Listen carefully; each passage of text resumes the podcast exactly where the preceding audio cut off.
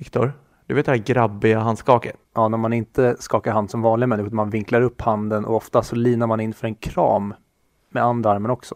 Exakt. En fråga som jag alltid haft med det, som jag aldrig har listat ut.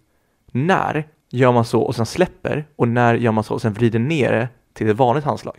Ehm, ja, det är ju en grej som lätt blir missförstånd. Nej, men vad är den universala regeln? Jag tror inte att det finns något. Det är väl samma sak som, det kan ju lätt bli väldigt stelt. Egentligen, vi svenskar har väl alltid att när man träffar någon första gången, då skakar man hand. Men när man har träffat någon och i alla fall spenderat en stund med personen, så blir det ofta att, i alla fall om det är en kvinna, så blir det ofta att det kanske ska vara en kram. Men alla uppfattar det inte så. Och sen så blir kramen successivt hårdare och hårdare ju längre man träffas. Ja, eller jag tänkte mer på det ögonblicket när man inte vet om det ska bli en kram eller handslag, så det blir väldigt stelt. När man är osäker på om jag träffats förut eller inte. Men då går man ju alltid in för kramen. Och det jag menar med att det blir successivt hårdare, första gången man kramar någon, då visar man inte lika mycket kärlek. Då är det lite mer som en död fisk som kramar en. Och sen ju mer du, ty- du tycker om den personen och ju längre du lär känna den personen, ju hårdare trycker du henne eller honom mot dig. Jag brukar ju gå in tidigare i livet när jag var ung. Då, gjorde jag, då körde jag alltid den hårda kramen oavsett hur bra jag kände en person. Men jag tror jag har blivit mindre och mindre intresserad av att visa hur mycket jag tycker om personer jag inte egentligen tycker om. Så jag tror inte att, jag tror att jag blivit mer döda fisken ju äldre jag blivit. Du är alltså läkarens motsvarighet till kramar. Du håller bara fram med handen så här som läkare när man ska hälsa på dem. Ja, varför är det så med läkare? Jag vet inte. Det är för, ja, jag vet inte. Jag hade, jag, jag hade en teori att de tror att de är över oss andra. Men det är de ju inte. Eller jag tror inte de tror det. Och sen fick jag teori att de hälsar på så många. Men det kan ju inte heller vara. Om de hälsar på så många, då borde de ha en vältränad hand, ett fast handslag. Och jag tycker i och med att du är läkare, en auktoritet, då borde du ha ett fast handslag för att inge förtroende. Ja. Men eh, läkarkåren verkar tycka någonting annat. De kanske har något underliggande där, eller så är det bara ett kollektivt skämt de kör. Men det är ju märkligt i alla fall. Väldigt. Finns det något värre än en person som inte kramas ordentligt? Om det finns vad då? Finns det något värre än en person som inte kramas ordentligt? Som kör dö- döda fisken som du gör? Ja, folk som inte skakar hand ordentligt. Kanske. Jag vet inte, kramar tycker jag är värre. En Ja. handskakning, då, då tänker man bara, ja, du är svag. Ja, för handskakning kan du ändå, det gör du ändå med människor du också hade träffat, men en kram, den ska ju ändå vara med någon som du känner, eller i alla fall har träffat förr. Så då kanske du känner av hur pass ointresserad eller obrydd den personen är i kramen. Men som svar på min fråga, när tar man ner till, till en handskak efter den här grabbshaken, eller vad- vi ska kalla det, och när släpper du direkt? För det är så ofta man har känt att man är på väg ner och den andra handen blir lös och så blir man bara håller i fingertopparna. Jag brukar låta den andra personen föra och blir det den där stela som du sa, när en greppar tag och man bara låter allt man får är fingertopparna. Då brukar jag skratta till lite. och sen blir det ah, stelt. Ja, ha det bra. Hej. Jag är mer tvärtom, jag brukar bara gå in för det. Du sliter tag i handen. Som kram eller inte, jag säger, ah vad fan, vi tar en kram. Det är därför vi är så bra, jag tar initiativet och du följer min lead. Mm, jag, är, jag är väldigt lätt att eh, föra. Vad ska vi prata om idag Viktor? Vi ska återigen eh, leka Vem är vi på väg? Ja. Och vi ska även prata om eh, ytterligare en Quentin Tarantino-film, nämligen Reservoir Dogs. Exakt, och sen tycker jag att det ändå ligger lite i tiden att eh, nämna lite corona Mm. och då också en film som passar väldigt bra in på nutidens epidemi. Jag ska ju gå ut som alla influencers och säga Alltså jag kan, in, jag kan inte så mycket om corona, jag, jag är inte någon läkare eller expert, men här kommer mina råd. Det är så här, men håll käften. Ja, jag håller faktiskt med där. Men Mm. eh, Contagion vill jag prata om också. Mm.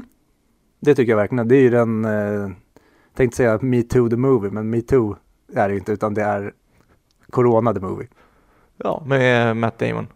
Perfekt. Mm. Men då kör vi igång.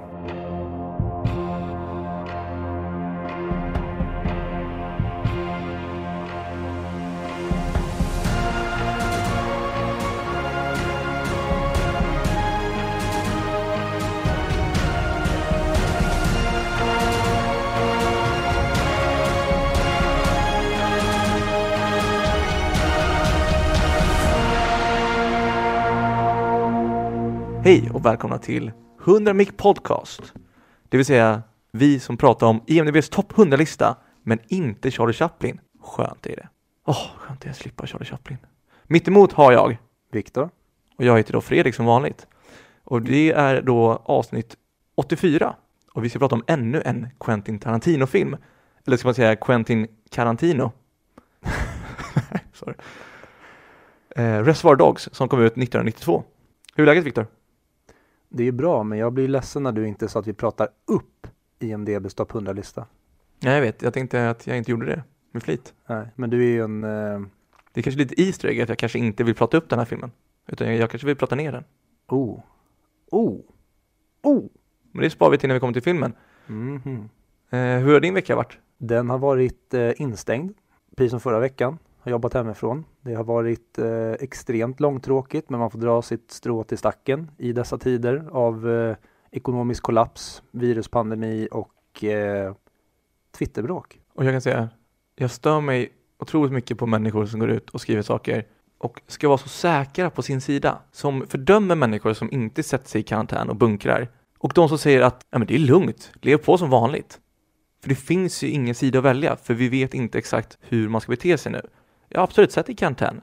Men ja, nu, då får man varsla x antal tusen människor som inte får några jobb längre, som inte kan försörja sig, som tappar sina bostäder. Typ alla restauranger just nu. Å andra sidan, är du sjuk, var hemma såklart. Du vill inte sprida vidare det här. Problemet är ju när det är en sjukdom som den här som du kan bära på och smitta på utan att du själv får några symptom. Och det är det här som jobbar nu. För all information, nästan all information som folk läser kommer från tidningar. Det är skillnad när det kommer från, eh, vad heter det, smitt. Smittskyddsinstitutet. Exakt. Det är ju skillnad, men mycket av nyheter som man får länka till sig eller folk delar är ju från olika nyhetssajter. Och fortfarande är det ju så nu för tiden att tidningar och nyhetssajter finns för att tjäna pengar, inte för att informera oss. Och då blir det ofta så att de, så fort de hör någonting, ta om den, hur pålitligt det är eller inte, för ingenting är på- pålitligt just nu, för det här är ett nytt virus. De vrider upp det maximalt och sätter en rubrik som skrämmer folk, för då vill man läsa. Och det skapar panik i sig. Men sen när man verkligen läser vad experterna har sagt, så är det inte så allvarligt som rubriken säger. Nej, det, vi lever i en klickonomi. Ja, verkligen. Jag tror att det är otroligt viktigt att verkligen gå ut och hjälpa de som är i nöd just nu. Det vill säga, alltså beställ mat. Gå ut på stan och köp några nya klädesplagg. Eller beställ hem, det kan man också göra. Nej, jag kommer inte gå ut och ta ställning just därför att jag inte är någon expert eller någon epidemiolog eller liknande utan jag vet ingenting så jag följer bara magkänslan och eh, går runt och slickar på lyktstolpar. Ja, men ibland måste man utmana sig själv och leva farligt. Jag brukar stå ute vid rulltrapporna vid tunnelbanan. Räcket rör på sig. Mm. Man bara tar ner tungan på en sån och låter det rulla på. Men det jag vill komma fram till någonstans är precis som du sa. Vi är inte experter på det här. Det är jag definitivt inte. Men sluta vara så säker på din sak. Kolla upp källor. Läs på. Avvakta. Ta beslut själva. Försök att tänka för er själva. Ta inte en källa vad någon har sagt och sen tycka om det och sen håll med om det. Gör som eh, den store filosofen Alexander Bard en gång sa. Läs alla tidningar och sen bilda din, din egen uppfattning. Exakt. Men jag sket det, jag läser bara Aftonbladet. Ja. Och då fick du panik, stängde in dig. Och vem, vem fan bunkrar toalettpapper? Det är väl det sista man tänker på att bunkra på. Det är så här, åh nej, toalettpapper tog slut. Fan, om jag ändå hade haft en dusch. Bunkrar inte de människorna toapapper för att om man kommer till den, det stadiet där man behöver det toapappret, har inte vattnet redan slutat funka då? Tänker inte de att det är när elen och hela skiten försvinner? Och du, och du tänker att, okej, de kommer leva i, de kommer vara högt uppsatta i samhället när vattnet tar slut för de har mycket toalettpapper. Eller tror de här människorna bara att de ska kunna ha sitt bunkrade toalettpapper och sen att toalettpapper ska alltså räcka, att maten ska räcka längre än toalettpapper? Jag förstår inte, hur mycket skiter folk? Ja, skitsamma. Det är ju kul när man, alltså när man hamnar i så situationer när det normala blir till det konstiga. Alltså typ som att, säg att vi skulle hänga fem personer och så är det en som säger typ så här, ja, jag tror att det alltid händer efter jag gått på toa. Och vi andra börjar reagera på det. Säger, Va? Varför det? Mm. Det är konstigaste jag har hört. Jag brukade göra så när jag var yngre med min kompis Felix, att när vi var på fest och hade fått i oss en del att dricka, då började vi ja, men, låtsas prata med folk och sen så kom, ja, men en av oss började prata med en person som vi inte kände och sen så kom den andra av oss och låtsades som att vi inte heller kände så det blev en, ett samtal mellan tre. Sen började vi mynta grejer som var helt bara jättemärkliga men eftersom vi var två som inte kände varandra som var inne på samma spår så blev den tredje personen som vi inte kände egentligen obekväm som fan av att vi verkade ha ett ja, men, social kod eller leva efter en viss typ av norm som han var helt, eller han eller hon var helt främmande för. Och personen blev jätteobekväm av det här. Men eh, har du någonsin varit med om att du har kommit till en sån fest eller du har varit i en sån grupp eller någonting där det som alltid du har tänkt, det här är normen. Det, här är, det är normala, men det är normalt där. Men du förstår vad jag menar. Och sen märker du att tydligen är det inte så här. Nu är det jag som blir den konstiga, den som inte gör som jag trodde var det man gjorde. Tyvärr för ofta. Och då har jag, eftersom jag har lite problem med det, att jag gillar att provocera, så försöker jag bryta det här, den här sociala koden. Men det slutar med att folk bara tycker att man är obehaglig som fan och så får man aldrig mer komma tillbaka. Har det hänt ofta eller? Mer än en gång. Ja. Vi lämnar det där. Ja, men det är någonting som händer när man växer upp. När man växer upp? Ja, det, ja visst är det Victor? Det, är någonting som händer när man växer upp. Konstig grej att börja meningen med. Det är ungefär som när man börjar så här, ja, vad gjorde du i morse? Och personen börjar med att svara, ja, jag vaknade. Och sen, varför säger du det? Alla vaknar. Det finns inte en enda människa som inte har börjat sin morgon med att inte vakna. Jo, de som aldrig sov. Jo, jo, men alltså, är det verkligen morgon då? En, vissa har ju konstiga Eller hur börjar du din dag om vi säger så? Då? Ja, skitsamma, det jag skulle komma fram till, det som händer någonstans som är, är över 24-25 när hjärnan blir färdigutvecklad är att man slutar bry sig. Man blir mer bekväm med sig själv. Man blir väl inte det. Vi har väl en obehaglig psykisk sjukdom som har etablerat sig bland människor de senaste tio åren som heter sociala medier där folk får, ja men, hoppar in i depressioner tack vare att de får FOMO för att alla andra lever sina liv så lyckliga och framgångsrika och perfekta utan att de tänker efter och känner att ja, det här är en sekund av en persons liv som den har lagt upp på Instagram. Förmodligen ett fabrikerat tillfälle som inte är så här roligt och härligt och framgångsrikt. Men FOMOn och den här negativiteten som man får av det sitter kvar ändå. Ja, absolut. Men, och det är det jag menar, det var ju värre när man var 22 än idag. Och jag tror att så är det för många. Sen har vissa olika nivåer av det. Vissa kan hantera det bättre, vissa kan hantera det sämre. Jag tycker att nästan alla av mina kompisar, eh, alltså jag ser mindre aktivitet av mina kompisar på sociala medier nu än vad jag gjorde förut. Ja, jag hänger inte så jätte... Jag använder Twitter mest, Facebook ibland, men mest för publiceringssyfte eller jobbsyfte än scrollsyfte. Men de gångerna jag gått in på Instagram och sett så är det samma tendenser som för typ fem år sedan när jag slutade använda Instagram. Att folk berättar att Åh, idag var det så fint väder, magisk dag. Jag och Betty, min bästaste, vackraste tjejkompis var ute och vi drack skumpa i parken med och så kom Olle och Bobo. Åh, perfekta livet, dröm, hashtag. Ja, så där tycker jag det är fortfarande från samma personer. Men det är, allting handlar om bekräftelsebehovet. Det är där det rinner ut till. Och det har ju alla i olika grader, men vissa kan hantera det bättre. Och, Mm. Men jag tror ju, alltså Instagram tycker jag är en underbar plattform om det används rätt. Men det gör ju nästan aldrig det. Nej, precis. Men det är samma sak med Twitter. Jag märker ofta att jag är mycket mer, min energi är mer negativ och jag känner mig mer frustrerad efter jag gått in på Twitter än innan. För att det är så otroligt mycket ilska och posering och bla bla bla. Det är bara massa skit där. Men jag luras alltid varje gång när jag går in i hopp om att mm, nu ska jag få lite information eller ny, ja, men en ny insikt när jag kliver in här. Men jag kliver bara ut mer förbannad och upprörd än tidigare. Det hade varit kul att på sin Twitter och Instagram, nu använder inte jag Twitter så mycket, men framförallt Instagram då, ta bort allt. Sen bara följa källor som kanske bidrar med så här intressant information, nya studier, någon som kanske så här gör konst på något sätt, så här intressanta faktan. Bara ha ett flöde av sånt. Så oavsett bild du kommer till, så är det någonting du lär dig, det är någonting som någon har skapat, det är någonting fint. Det är inte personer som är på semester eller vad som helst som det kanske inte är med flit, men som ändå får det att må lite sämre då, för du tänker att de där verkar ha mycket bättre än vad jag har. Även om det kanske inte är så i sanningen. Det där går inte. Jag försökte göra det för typ ett halvår sedan på Twitter. Jag slutade följa alla och bara följde, alltså inte personer utan typ tidningar, nyhetskanaler, ja, men konton som inte var personer utan egentligen bara publicerade artiklar och nyheter och sånt. Ja. Men det spelade ingen roll för då började jag få, då började man få upp andra personer som följer de här kontona. Deras tweets också. Jaha. Så man får ändå Ja. den här, äh, den mänskliga delen av Twitter ändå med folk som har åsikter och tykonomer. Och då var det så här, ja det, det här går ju inte. Jag vill ju bara använda Twitter som en nyhetskanal. Men det gick ju åt helvete. Det blev ju en, en bara massa personer och tyckande istället. Nu har vi halkat in på någonting helt annat här. Vi skulle ju prata om eh, Corona och vi skulle prata om Contagion. Det var allt vi hade att säga om Contagion. Ja. Gå och se den. Mm. När, hur länge sedan var det du såg Contagion? För mig var det flera år sedan. Ja, okej. Men eh, jag kommer ihåg den ganska bra ändå fortfarande. Mm. Ja, du har ju precis fått uppleva filmen i IRL. Alltså det, det känns ju, det är ju fortfarande inte riktigt samma sak. För jag för mig i Contagion så är det ännu mer hotande virus och det är ännu mer tält som slås upp i gatuhörnen där folk måste läggas in och allt liknande. Vi har inte kommit dit till, i Sverige än. Det är ju verkligen en, en dramatiserad version av det som sker just nu. Exakt. Men eh, vi ser ju sam, samma typ av händelseförlopp och jag gillar speciellt i den filmen när man får se hur vis, viruset spreds. Ja, i slutet va?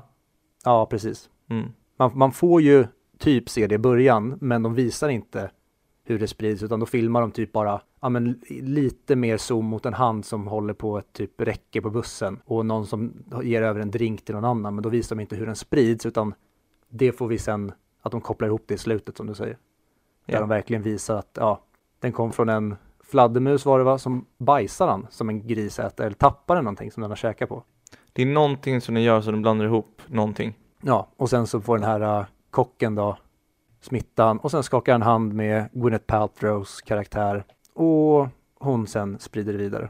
Men vad, tycker du att det är en bra film? Jag tycker det var intressant, för det var no- någonting nytt tyckte jag när jag såg den. Det kom ändå ut 2011. Ja, jag, jag skulle kunna tänka se den igen. Men sen å andra sidan känner jag lite att det kommer inte ge mig så mycket nu. Nej, Det känns Ja. som en film som det räcker med att se en gång. ja, nej jag kände ju nu, jag var väldigt taggad på att se om den. Ja. Just på grund av att jag minns den som att den var väldigt lik det som sker i världen just nu, bara liksom, ja men man vrider upp leveln några steg. Den, den är väldigt, den har bra tempo, den är väldigt redovisande och hela tiden intressant, men den bränner aldrig till, så för mig blir det aldrig mer än en stabil film. Det blir aldrig någonting över det, typ ett mästerverk eller en superbra film som jag vill återbesöka, utan ja men en, en bra redovisande film över hur en epidemi startar och hur det kan slå ut en befolkning eller en stor del av befolkningen. Ja, helt klart sevärd, framförallt just nu, skulle jag säga. Om ni Mm. vill få lite mer panik på vad som kan hända. Men är du lättskrämd så är det ingenting du borde se för den är ju speciellt början när man får se eh, Gwyneth Paltrows karaktär och även hennes son hur de eh, råkar ut då för konsekvenserna av att bli smittade av det här viruset är ganska obehagligt. Och väldigt grafiskt. Ja, så exakt. Känner ni att ni kommer få ännu mer ångest och oro, då kanske ni inte borde se den här. Har du någon annan smittofilm du gillar? Eh, nej, faktiskt inte. Annars är det, det som händer just nu väldigt likt det som sker i World War Z. Man ska aldrig jämföra böckerna med filmerna. Men den boken är så jävla mycket bättre än den filmen. Ja men de, filmen är väl, alltså de har typ ingenting med varandra att göra förutom Namnet. De har, Brad Pitt har bara snott namnet. Ja, okej. Ja, men alltså kanske. Zombiefilmer kanske man inte ska baka in, men enligt mig den bästa zombiefilmen som gjorts, eller smittofilmen, det är ju eh, 28 dagar senare. Exakt. Bra. Mm, då har vi eh, ja, snurrat iväg på andra grejer och pratat lite om eh, smittfilmer. Men eh, innan vi pratar om filmen ska vi leka Vem är vi på väg? Just det, det glömde bort helt. Är du redo? För att det var egentligen din tur att leka med mig idag, men eh, någon har inte gjort sitt jobb. Du skrev till mig och sa Fredrik, jag har en jätterolig, kan inte jag få hålla en gång till? och då sa jag okej då Viktor. All right, då leker vi Vem är vi på väg? 10 poäng. Föddes 1984 i New York och fick mellannamnet Ingrid. Växte upp tillsammans med pappa Karsten, mamma Sloan och sina tre syskon. Delar födelsedag med sin bror Hunter. Otroligt nog även född samma år. Började skådespela tidigt och dök redan 1997 upp som syskon till Alex i Ensam hemma 3. Ja, den bedrövliga uppföljaren till Ensam hemma 1 och 2.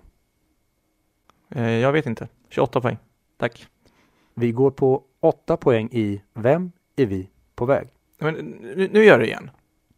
Va? Nu säger du att, att det här heter Vem är vi på väg? Nu går vi till 8 poäng i Vem är vi på väg?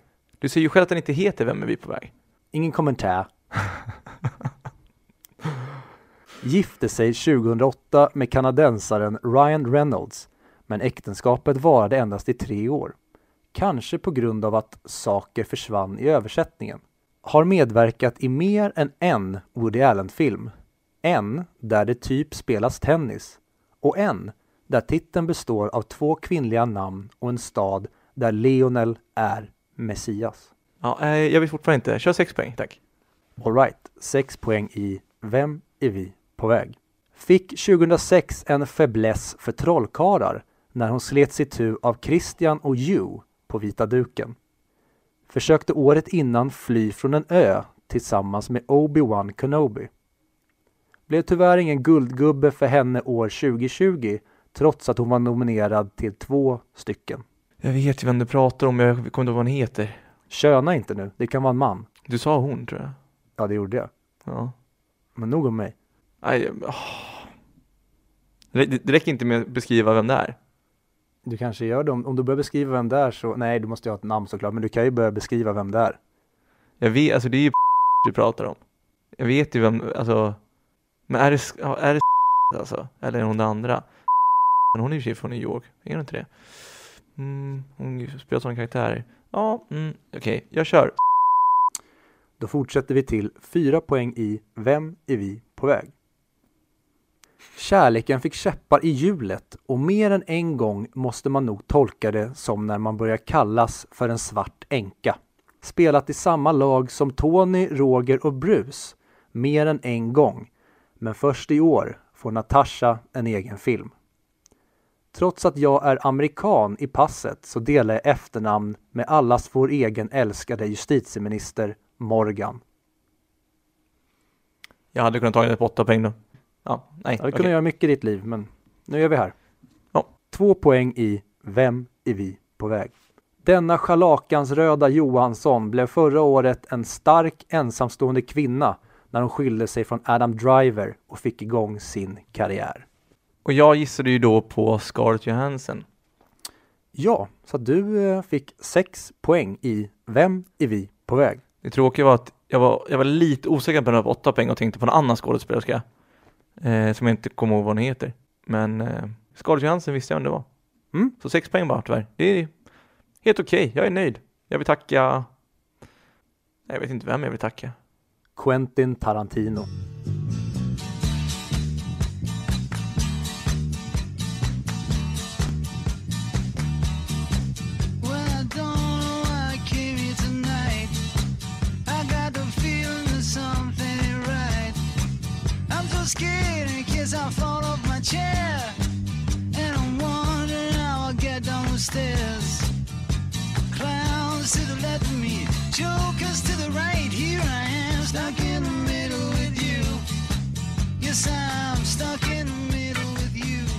Ja, nu är vi här hos eh, kungen av dialog, som eh, folk brukar säga till hans. Det är alltså dags att prata om Quentin Tarantinos film Reservoir Dogs som kom ut 1992. Och på svenska heter det Hänsynslösa. Också en klassisk, konstig översättning. Eller Reservoir Dogs kanske är ett koncept eller mer så här fras i engelskan. Som har samma betydelse som det hänsynslösa. Som typ alla Tarantinos filmer så har de märkliga titlar. Ja, jag tycker ju det. Django Unchained. Ja, tjej. Pulp Fiction. Kill Bill. Jag tycker han blandar och ger. Mm. Jo, men okej, de, de är inte konstiga, men de är, all, de är lite quirkiga. Det är inte som han som har gjort Mandalorian, Joe Fargo? John Favreau, Ja, eller John Favreau. ja jag vet kanske han heter. Som bara kör så enkla. Och Chef, Iron Man. Vad mer har han gjort? Djungelboken, Lejonkungen. Ja, enkla, effektiva. Sen Mm. han valde inte Lejonkungen och Djungelboken som titel såklart. Jag hade älskat om de hade bytt titel på Lejonkungen. Till vad då? The King Lion.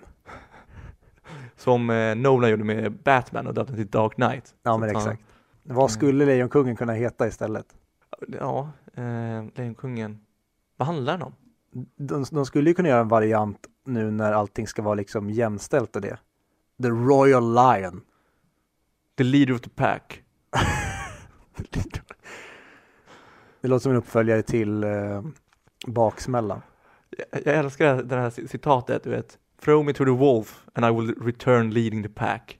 Det känns som, känns som någonting som folk som typ söker till Paradise Hotel går igång på rejält. Ja, alltså få mig inte startat på vad folk som söker till, till Paris Hotel går igång på. Är det inte jävligt sorgligt att det var fler, jag vet inte om det är så fortfarande, men för något år sedan så var det ju fler som sökte till Paradise Hotel än som sökte till Lärarhögskolan. Ja, Jag vet inte, det kanske är tur också på ett sätt.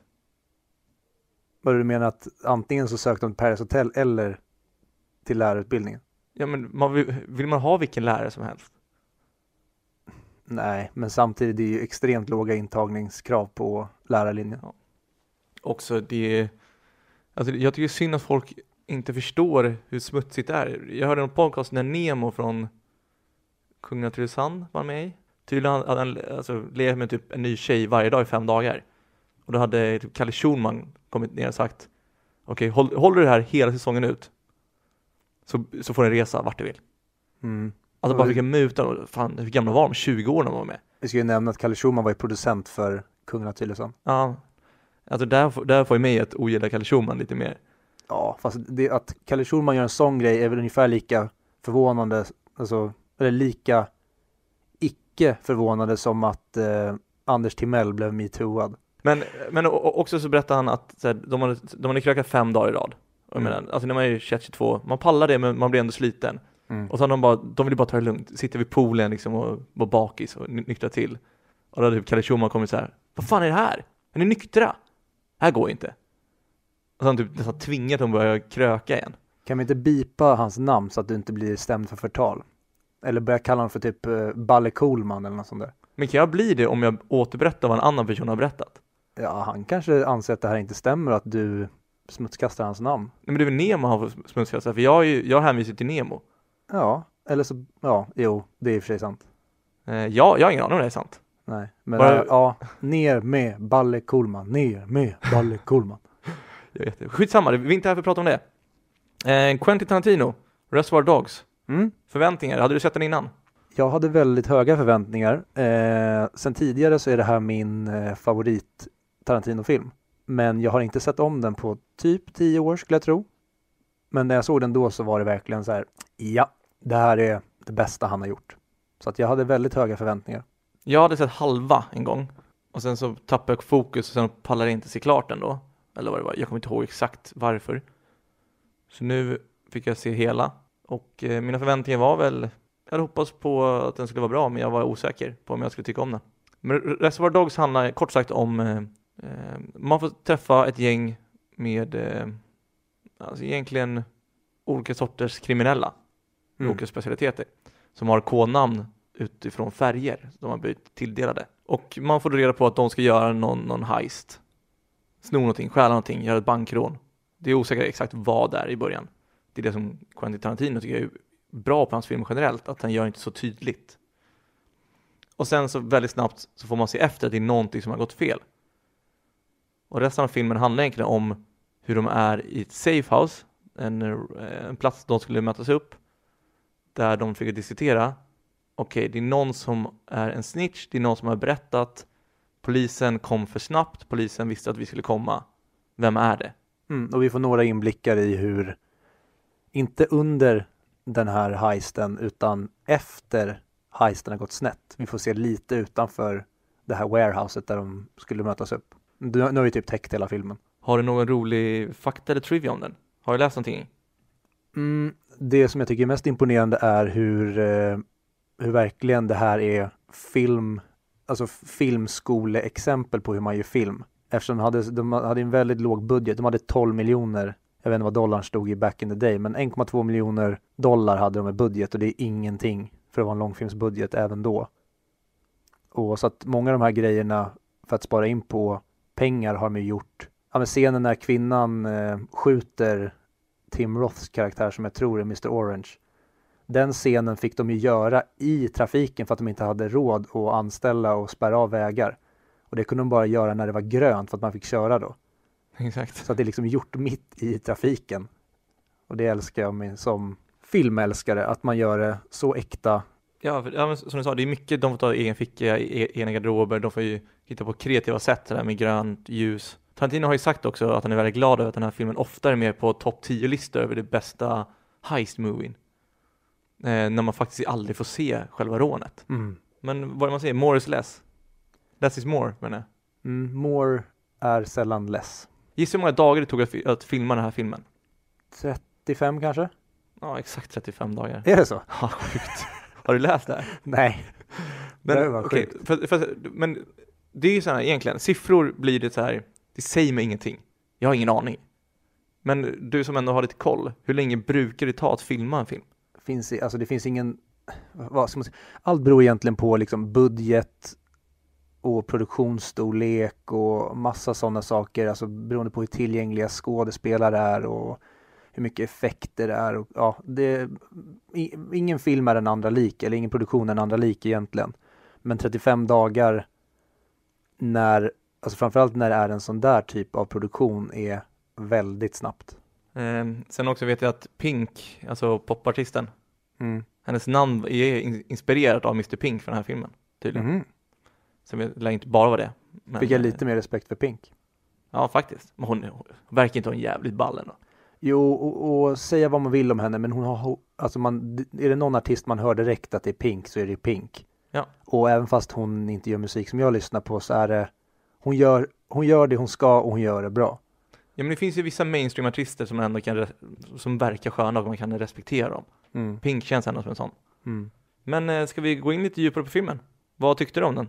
Eh, jag tyckte att den var sämre än vad jag mindes den. Jag tycker fortfarande att det är en jätte, jättebra film. Men jag blev lite besviken, men det kanske var för att mina förväntningar var skyhöga och därför att jag höll den sedan tidigare som Tarantinos bästa. Vilket jag inte tycker nu att den är. Men eh, det kommer vi till sen när jag ska betygsätta den. Och vad tyckte du Fredrik? Jag tycker, man, jag tycker att första halvtimmen är riktigt snark. Men vad fan? Men det är det ju. Men vad fan? Den är ju det. Sen så kommer den igång lite. Alltså dialogen vid bordet i början Det jättebra. är amazing. Men Alltså sen bara- är det liksom så här, ja han håller på att dö, ska vi hitta en doktor? Och nej, han kommer dö. Det är så här, ah, kom igen. Det Tycker jag. Eller jag tyckte det när jag såg den nu senast. Mm. Och det var nog därför jag inte orkade se klart den första gången också tror jag. Jag vet inte, fel sinnesstämning? Vad är, eller vad det är? Alltså jag tyckte, jag, jag fick seriöst, jag tyckte att det var dåligt skådespeleri i den i början. Jaha. Jag, och jag vet inte om det är för att den är äldre eller för att ljudet inte är så pass hög kvalitet eller för att den inte har några bakgrundsljud eller vad det är. Någonting kändes som att det var på en teater. Och det kände jag att, jag kom inte in i filmen då. Jag fick inte den känslan. Men det här kom tillbaka sen med återblickarna.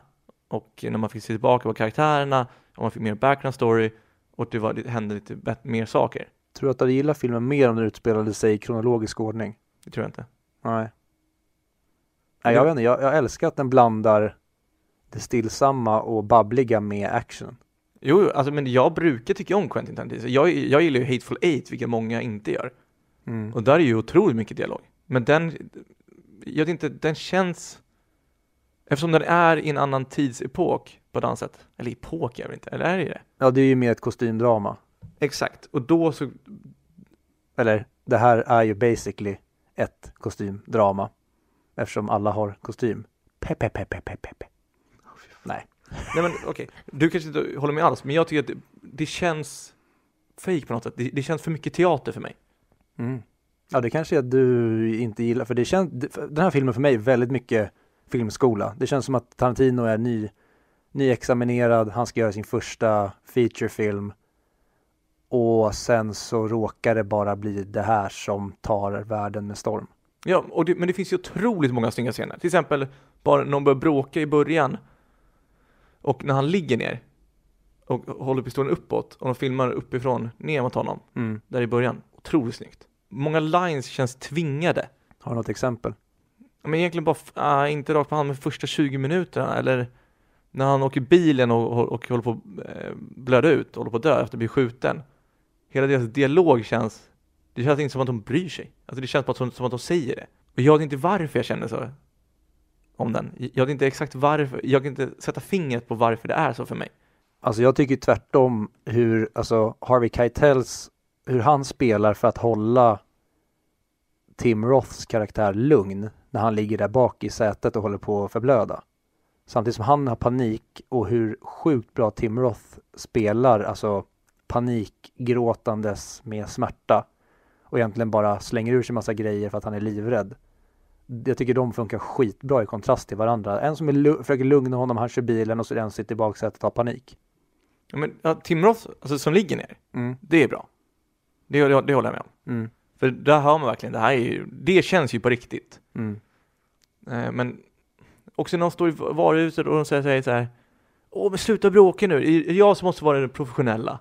Och där, det, det känns, det blir någon sorts, det går inte ihop bara tycker jag. Nej. Du, Men- kan, du kanske är den första någonsin som kritiserar Tarantinos dialogbyggande. Eller du är i alla fall den enda som lever för jag tror de som har gjort det tidigare har nog eh, avrättats på plats. Mycket möjligt. Men jag vill ändå lägga till att ju längre filmen gick, ju mer kom jag in i det.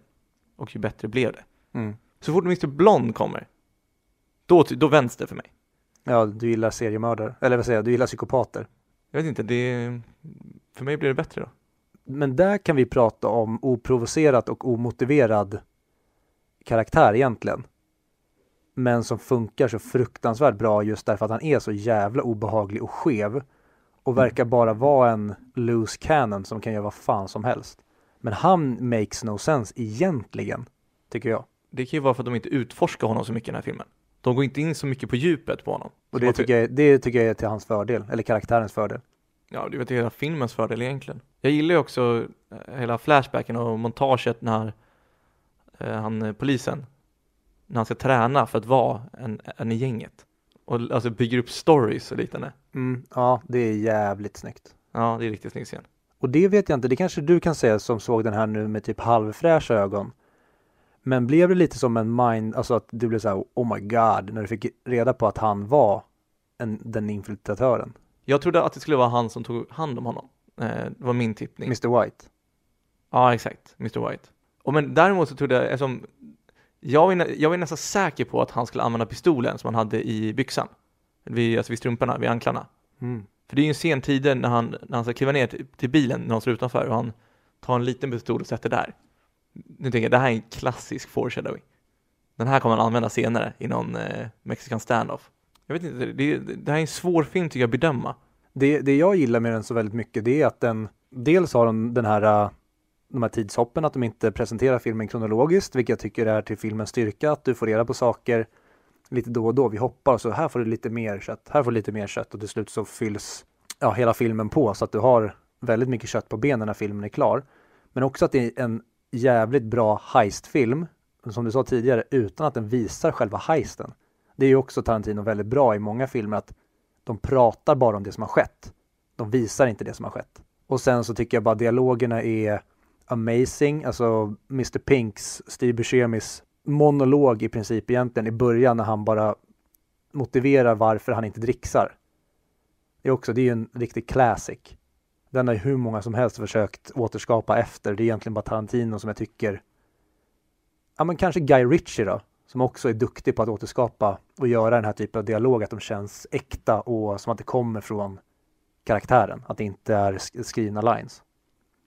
Och hur alla, eller hur alla reagerar, att vissa är mer som att bara betala bara för i helvete din jävla tönt och några är bara så här ja, du har fan övertygat mig. Jag är, jag är såld. Och sådana grejer. Äh, fan vad bra den är.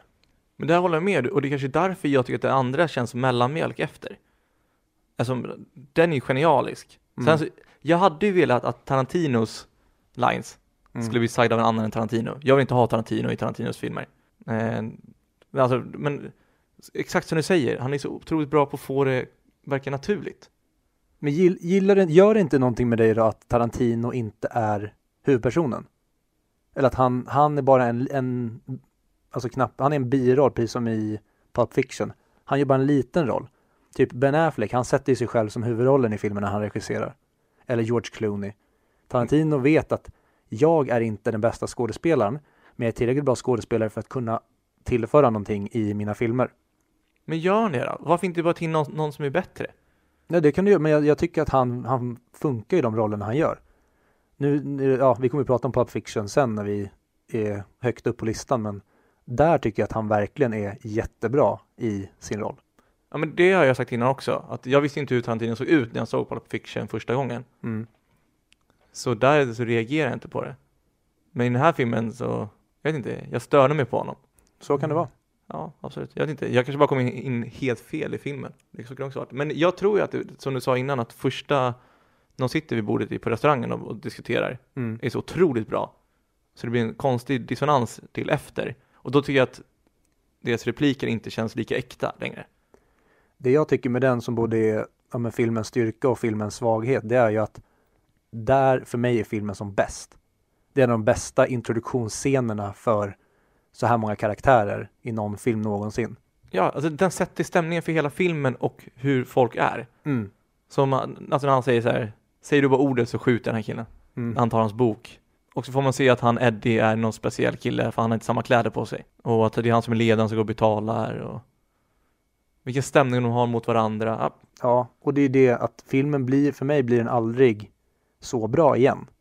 Den är jätte, jättebra rakt igenom, men det är ju också farligt när du öppnar filmen med filmens bästa scen. Att det blir väldigt svårt att ta sig tillbaka till den höjden igen, eller Ja men det är den scenen tycker jag och när man får följa hur polisen blir undercover. Men Mm. att, att när man får följa polisen bli undercover hade det inte varit lika bra om det hade varit tidigare i filmen. nej, För det, de andra karaktärerna behövs byggas upp för att sen få se det. verkligen. Jag tycker de delarna, bör, början är bäst. Jag älskar eh, Tim Roths, eh, ja, som du sa, när man får se att han är polisen och hur han förbereder sig för den här infiltreringen. Och sen så gillar jag också väldigt mycket, egentligen alla delar inne i eh, varuhus, eller warehouset, i eh, lagerlokalen. Kanske inte liksom för att det är väldigt mycket som sker där inne, men framförallt delarna med eh, Mr Blond när han kör sin, ja, med sina psykodelar Ja. och torterar den här polisen. Jag tycker det är en scen som är så jävla snygg. Som ändå måste ge så mycket cred till. Det är när han berättar sin story om när han, när han går in på toaletten med massa Mariana. Han står och berättar den storyn för, dem, ja, för deras crew. Och sen helt plötsligt står han där och det, och det gör, blir som att han berättar för poliserna. Och det är så jävla snyggt klipp, hela den. Och när han eh, sätter på handtorken och hela den här scenen är ju magisk. Mm. Det är Ja, det som är så synd, för jag, jag vill ha fler sådana scener. Och det är inte så mycket i den här filmen. Men sen å andra sidan, less is more, det kanske hade hade blivit för mycket. Alltså mycket möjligt. Men jag, eh, jag har egentligen inte så mycket negativt att säga om den här filmen för att jag tycker den är jätteunderhållande rakt igenom. Och man kan egentligen sitta och prata om alla scener och gå igenom den här men det blir egentligen bara, alltså mycket bara som vi gjorde med Inglourious-filmen förra veckan att vi sitter egentligen bara och hyllar någonting som vi tycker är briljant. Så då undrar jag egentligen, kan inte du, eftersom du verkar tycka mindre om den här filmen än mig, kan inte du klaga på något? Vart ska vi börja?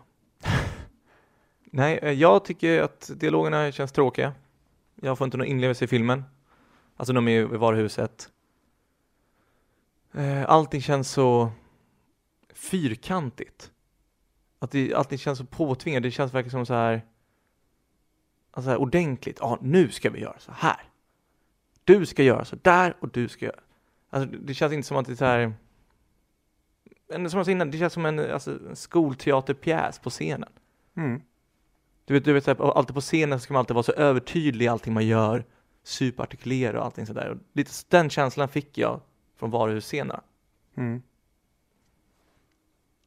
Det är synd att Pulp Fiction är så långt kvar tills, för jag skulle vilja prata om egentligen om du tycker att Tarantino har lärt sig någonting eller om det blir en stor förändring till Pulp Fiction som kom ja, men mindre än två år efter. Men jag skulle säga skillnaden och vad den här saknar då från den, det är att där tar han de här, alltså det här sättet att göra film på, men sätter in det i situationer där det händer mer saker. Mm. Förstår du vad jag menar då? Jag tycker egentligen att den här filmen är mer naturlig i sin story och sitt berättande än Pulp Fiction. Men Pulp Fiction kanske är mer det är mer en roligare ride. Den är ju mer skruvad än den här. Men den här är för enkel tycker jag. Ja, det är kanske det som är problemet. Det är det jag gillar med den. Att det är, han, det är egentligen, det här är en ja, men så här, gangster, cop, undercover heist-film. Ja, alltså det finns ju enkla filmer, typ som när vi pratar om In Bruges, också jätteenkel film. Men där finns det någonting större, där finns det andra saker att kolla på. Mm. Det finns det inte i den här filmen. Nej. Och det är det som märks med att det är hans första film. Alltså han tar ju det som han verkligen är bra på, men han behöver skruva upp det och applicera andra saker också. Och det är det han har blivit bättre på ju fler filmer han har gjort. är att han tar kvar det som han fortfarande är bra på, men lägger in andra aspekter och andra saker i filmerna. Som att sätta mer meningar på vad som händer, på mer Easter eggs kanske, eller vad man ska kalla det. Ehm, Så att allting har en mening hela tiden. Förstår du vad jag menar? Ja, men vi ska ju lägga till, det, det, är ju, det är ju inte Tarantinos första film. Men man, alltså man säger att det är hans första film. För att man räknar, han gjorde en film 1987 som hette My Best Friend's Birthday. Jag har inte sett den. Så jag kan inte säga någonting, men man räknar Reservoir Dogs som hans första. För att Tarantino själv säger ju att eh, nu när eh, Once upon a time in Hollywood kom, att det var Tarantinos nionde film. Så han räknar ju inte själv med några av filmerna som han har gjort, vilket är lite weird. Men ja, i Tarantinos bibliotek brukar man säga att det här är hans första. Det är den första riktiga Tarantino-filmen. Ja, men man märker ju fortfarande att det är bland hans första filmer. Och, Ja, det är en ung, ung och grön. men det känns lite Filmskapare. skönt också att det inte är hans första film som är hans bästa tycker jag. För det visar ju bara att han lär sig mer och mer varje gång. Må- många tycker att det här är hans bästa. Generellt på topp 100-listan så är det många som tycker om filmerna bara för att man ska tycka om dem. Som går in med det här, alltså det är ju samma sak om du, om du köper någonting som är väldigt dyrt så är det mer benägen att tycka om det. Du har betalat, du har betalat så- pass mycket för att få den här saken så du är supposed to like it. Du blir biased. Exakt, och jag tänker det är lite som i topp 100-filmer också, sådana filmer som är hyllade. Att du går in med det här att den här ska jag gilla, så det enda du letar efter är hur ska jag gilla den här filmen? Istället för att gå in med helt blankt och sen uppfatta vad känner jag efter?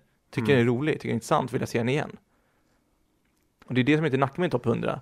Att antingen, alltså det är lätt att man antingen går in och letar efter fel eller letar efter bra saker. Mm. Alltså jag är också bias antagligen. Ingen är helt objektiv och vi pratar film. Ja. Film är inom citationstecken för många, men för mig utan citationstecken konst. Konst är subjektivt. Filmen är, film, alla filmer är inte för alla. Men jag köper absolut det du säger. Vissa går ju in så här, okej nu är det nya Tarantino-filmen, jag älskar Tarantino. Då kommer man vara mer förlåtande. Eller så går man in och ser, det här är nya Tarantino-filmen, jag älskar Tarantino. Därför är man hårdare. Det beror ju på helt och hållet hur man är lagd. Exakt, och det är därför jag oftast brukar höja betygen efter vi har snackat om det. För vi brukar alltid snacka om de bra sakerna Mm. om filmer. Och då tänker man, just det, fan det var ganska bra. Och då är det lätt att man glömmer bort. Det är ungefär, har inte jag dragit exempel innan när man varit på, alltså, när man varit på festival? Mm.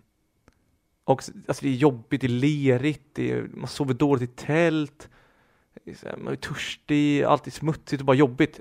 Men så fort du får frågan när du kommit hem, hur var det då? Och då säger man, ja det var hur kul som helst. För de har ju förträngt allt det jobbiga och bara komma ihåg de sköna konserterna och eh, de glada skratten. Eller tvärtom. Ja för mig var det i alla fall så, fan det var asnice. Men Mm. jag kommer aldrig göra om det. Generellt, de flesta är ju återberättare som du har gjort, men det finns ju vissa som bara Nej, aldrig mer festival, det var, allt var bara jobbigt. Men det beror på hur man ser på saker också. Ja, hur man väljer att eh, minnas. Mm. Men ja, kommer aldrig bo i, eller kanske, det var länge sedan, man ska aldrig säga aldrig.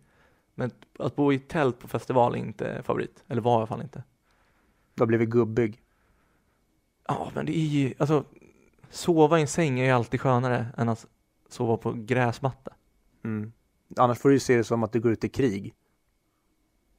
Men ja, det är sant. Rätt inställning så kanske man är förberedd på det. Mm. Fan, ska vi dra på festival eller? Jättegärna. Svårt nu med corona men Ja, allt lär skjutas upp och ställas in. hur som haver. Har du någon kritik till den här filmen?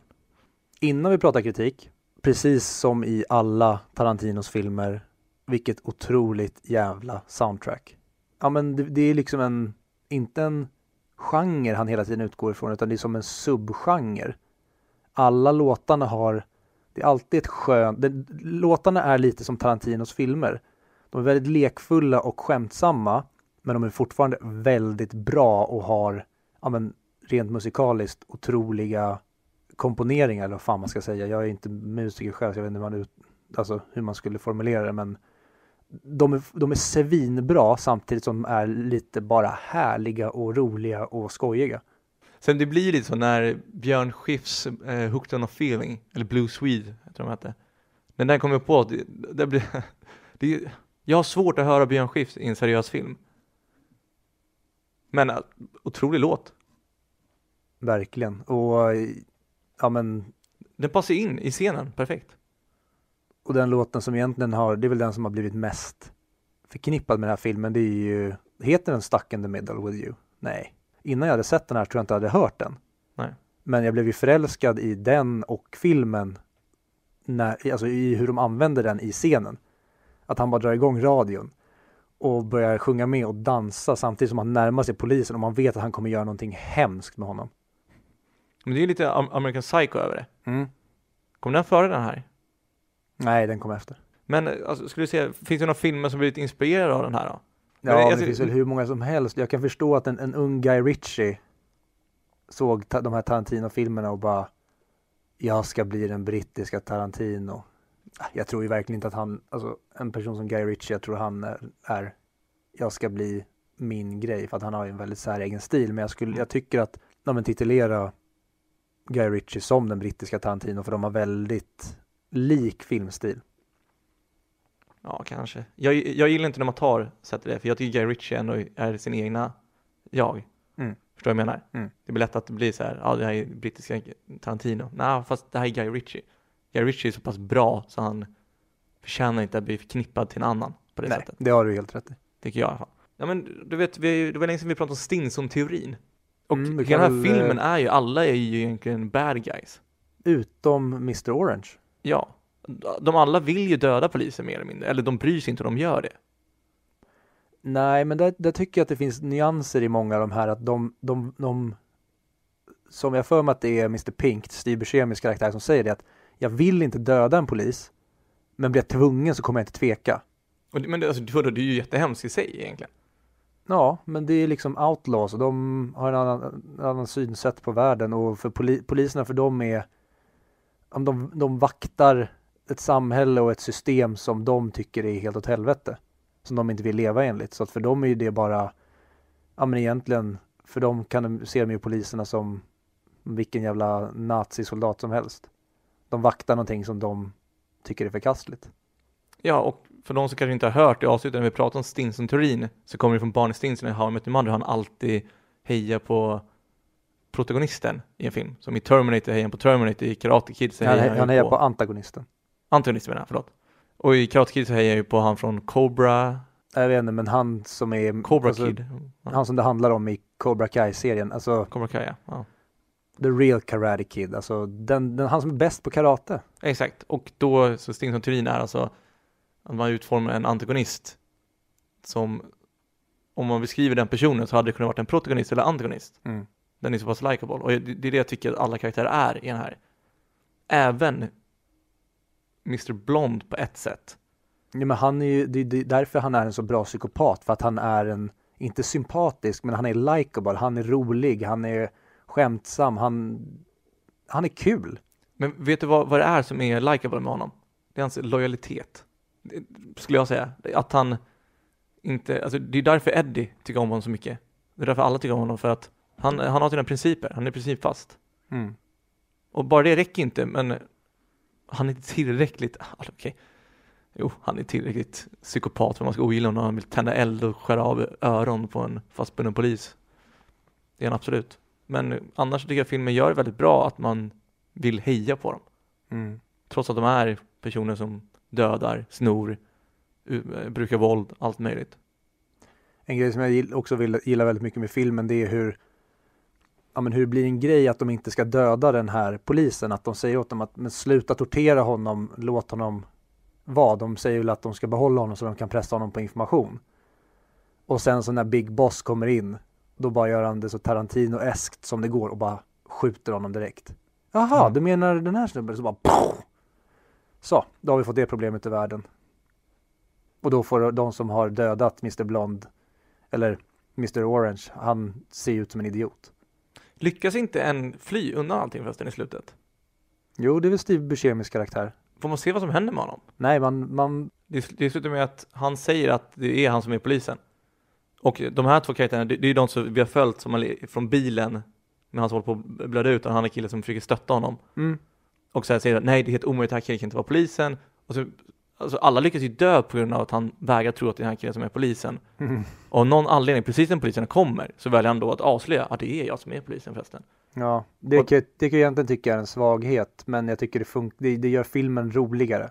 Och då sakta men säkert så tar han ju pistolen mot ansiktet på han Mr Orange. Och sen så får man höra hans skott först och sen poliserna som skjuter honom. Så det slutar med att han avrättar honom då. Mm. Och vi vet ju för att Mr Pink har ju gömt väskan. Så han drar ju, tar den och sen kommer han väl undan va? Ja, alltså jag antar det. De säger inte så mycket. Nej, men man får aldrig se att han blir tagen. Ja, men eh, ska vi gå in på, jag tycker, jag vet inte, behöver vi prata så mycket kritik när du har varit den kritiska här? Alltså jag tycker inte det. Nej. Det är att det är som en, alltså det är samma sak där med att han lyckas fly. Säger man inte så mycket, för man inte får se så mycket av utvärlden. Det är, är fortfarande som en teaterpjäs. Det är Mm. bara att han går bort från scenen för mig. Mm. Det finns ingenting utanför och det drar ner det. Men eh, det, det är väl dags att gå på betyg då. Det tycker jag. Vill du börja så kan jag avsluta med min. Mm. Jag eh, sänker den här. Jag höll den här tidigare som Tarantinos bästa som jag sa. Men eh, jag landar nog en 8 av 10 den här gången. Och det kan låta, jag har säkert eh, pratat som att jag nog ska sätta en 10 av 10 på den. Men eh, ja, det kan bero på tittningen också, att jag inte hade en perfekt titt den här gången. Supersolid 4 av 5. Och jag tycker inte den hör hemma på IMDBs topp 100 för att jag har, som vi konstaterade förra avsnittet, fler Ganska många. fler nior och tior än ja, som var det finns placeringar på topp 100-listan. Jag tycker att det här är en svinbra film. Det är en sjukt bra, det är nog den filmen jag skulle säga åt folk att börja se om man ska ja, men bekanta sig med Tarantino just för att det är hans första och där får man verkligen bekanta sig med Tarantinos filmskaparstil. Men det blir inte mer än en 4 av 5, 8 av 10 och eh, tyvärr ingen 100 mick. Den har definitivt hemma på topp 250 i IMDB, men inte topp 100 för mig. Och jag står ju mellan valet och kvalet nu. Alltså det är inte topp 100 för mig. Bort. Men jag har inte riktigt bestämt mig vilket betyg jag vill ge till den. Det är det enda du behöver göra när du dyker upp här i podden. Det är det enda jag ska ha förberett. Ja, Nej, men det får nog bli en 7 av 10. Jag, jag funderar på om, om jag skulle ge en 6 eller 7. oj. Ja. Mm. Men Och vi- sexa, den är ju bättre än en sexa. Ja, Det är den ju.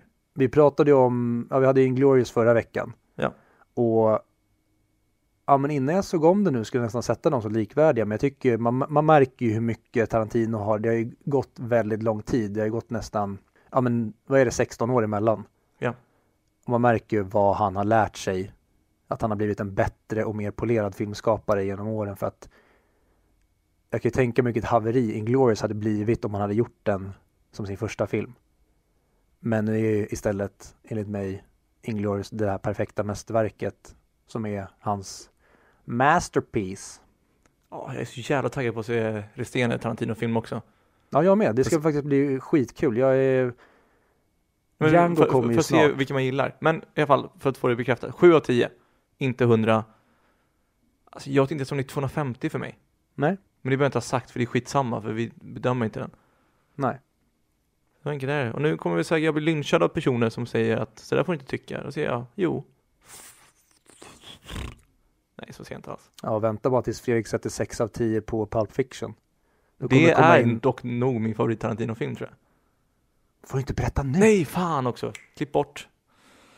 Äh, nej, men eh, vad fan, jag tycker det. Jag skiter i vad de andra säger. Ja, YOLO. Kom, kom och ta Fan. diskussionen gärna, får se om du kan eh, Det är alltid kul att diskutera konst Jag tycker så här, jaha, jag tycker så här Jaha, du, du tycker fel Jaha, det, det tycker du att jag tycker det Så länge man är på något sätt bias med sitt Inte bias, men så länge man är likadan i sin betygssättning på vad man tycker är bra och inte bra Mm. Hur svårt det än må vara, för jag vet fan om vi är det alltså Men, Det var ju det du inledde i första avsnittet av den här podcasten med att säga. Ja. Att du tycker att det är viktigt att man ja, egentligen argumenterar på samma sätt om film. Men eh, jag håller inte med där. Jag kan ju svänga väldigt mycket och jag kan vara förlåtande mot vissa stilgrepp eller regelbrott i en film och så kan jag vara väldigt hård mot dem i en annan film. men det är bara för det är så pass komplicerat Mm. Alltså det är, tänk dig tavla, det finns ju olika sätt att måla en tavla, du kan måla tusch, eh, vad heter det, kri, kri, tusch, krita, vatten, akvarell eller vad det heter. Alltså det finns ju många olika, och sen finns det olika stilar hur du målar det. Alltså Mm. Så det är svårt att säga att den här tavlan är snyggare än den här. Jo, men varför? Men de- gör sig på olika sätt, det är olika kategorier, det är olika teman och allting. Tror du en- person som har pluggat på Konstfack skulle hänga sig i taklampan om man hörde att du beskrev konst eller två tavlor som vilken av de här är snyggast? Jag har säkert sagt så mycket fel om, hur- om vattenakvarell. Är det ens någonting? Jag vet inte. Men, följ oss någonstans. Vart då Viktor? kan följa oss på Twitter, på Facebook, på Instagram under 100 mic podcast och eh, ni kan även mejla oss på 100micpodcast@gmail.com. Och eh, nästa vecka ska vi prata om filmen Amadeus. Amadeus går ju då att köpa på Viaplay tydligen. Eh, också fortsätt skriva till oss, det är jättekul. Häromdagen så skrev eh, en kille Adam till oss. Kul Adam att du skrev till oss. Och tack för tipset att prata om Contagion. Mm. Nu blev det inte jättemycket det, för vi kom in på andra banor, men skriv, nej skitsamma. Vi, vi säger bara hej då. Det är lika bra, det här kommer inte sluta väl.